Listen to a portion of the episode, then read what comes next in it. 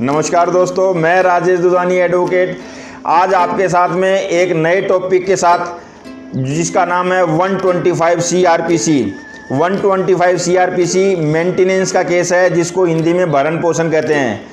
ये मेंटेनेंस का केस कोई भी लेडीज़ जिसकी लीगली शादी हुई है, और जो शादी के बाद में मैट्रीमोनियल हाउस में रहने के लिए आई है। अगर उसके साथ में उसका हस्बैंड उसको किसी भी तरह का भरण पोषण देने के लिए मना करता है तो वो औरत 125 सीआरपीसी के तहत में अपने भरण पोषण के लिए कोर्ट का सहारा ले सकती है।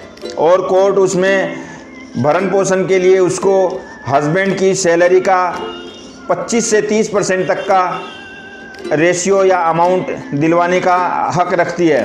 दोस्तों 125 सीआरपीसी के केस डालने के लिए दो तीन चीज़ें बड़ी ही ज़रूरी होती है। नंबर वन जो केस डाल रही है लेडीज़ लीगली वेडेड वाइफ होनी चाहिए, या फिर वो लिव इन में रह रही है तो भी वो मेंटेनेंस की हकदार है। दूसरा दोस्तों मेंटेनेंस के लिए इस चीज़ का प्रूफ करना पड़ेगा कि भी मेरे को मेरे हस्बैंड द्वारा बिल्कुल भरण पोषण नहीं किया जा रहा है जिसकी मुझे रिक्वायरमेंट है। तीसरा दोस्तों सेपरेशन सेपरेशन बहुत ज़रूरी है। अगर आप सेपरेट नहीं रह रहे हो या सेपरेशन नहीं हुआ है एक ही छत के रह, नीचे रह रहे हो तो आप 125 के लिए हकदार नहीं हो। 125 के केसेस में दो तीन चीज़ें बड़ी अहम होती है। नंबर वन अगर आप अडल्टरी में हो तो आप 125 क्लेम नहीं कर सकते।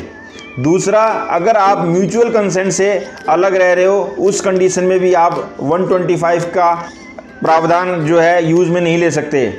तीसरा दोस्तों, सबसे अहम बात यह है कि अगर आप अपनी मर्ज़ी से, अपने हस्बैंड से अलग रह रहे हो जिसका उसमें, उसका कोई कसूर नहीं है तो आप मेंटेनेंस के लिए हकदार नहीं हो। मेंटेनेंस के केस के लिए दो तीन चीज़ें जो अहम हैं, वो आपका सेपरेशन हो लीगली वेडेड वाइफ हो, आपके हस्बैंड आपका भरण पोषण नहीं कर रहे हैं। दोस्तों 125 सीआरपीसी केस जो है, आप लड़की जहाँ पे रहती है, वहाँ डाल सकती है, या लड़का जहाँ रहता है, वहाँ डाल सकती है, या दोनों पहले कभी एक साथ में रहे हो, उस जगह भी डाल सकते हैं।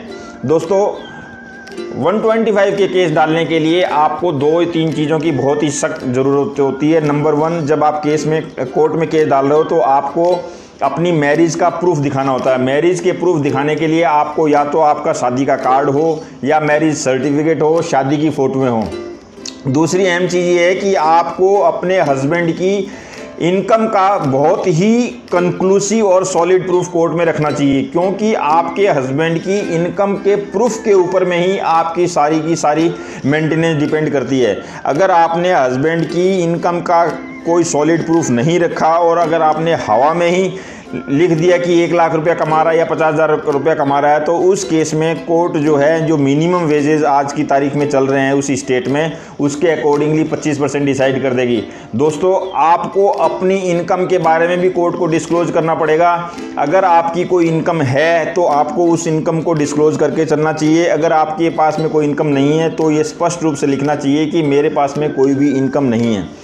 दोस्तों 125 सीआरपीसी में अगर आप लेडीज़ के पास में बच्चे हैं, छोटे हैं तो उनको भी पार्टी बना के उनका भरण पोषण भी लेडीज़ जो है, वो अपने हस्बैंड से क्लेम कर सकती है। लेकिन हस्बैंड के अलावा अगर वो चाहे कि मैं इन लॉज से किसी तरह की मेंटेनेंस सीख कर लूँ तो इन लॉज किसी भी तरह से मेंटेनेंस के देने के हकदार नहीं हैं। मेंटेनेंस सिर्फ़ और सिर्फ़ कोई भी लेडीज़ अपने हस्बैंड से ही सीख कर सकती है।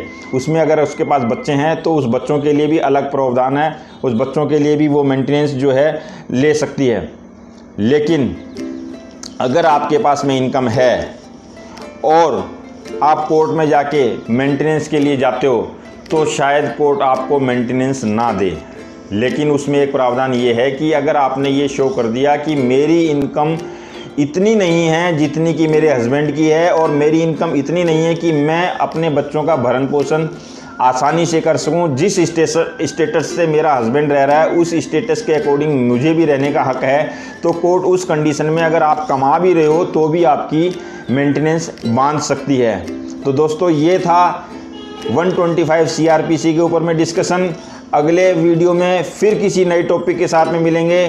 तब तक के लिए नमस्कार, धन्यवाद।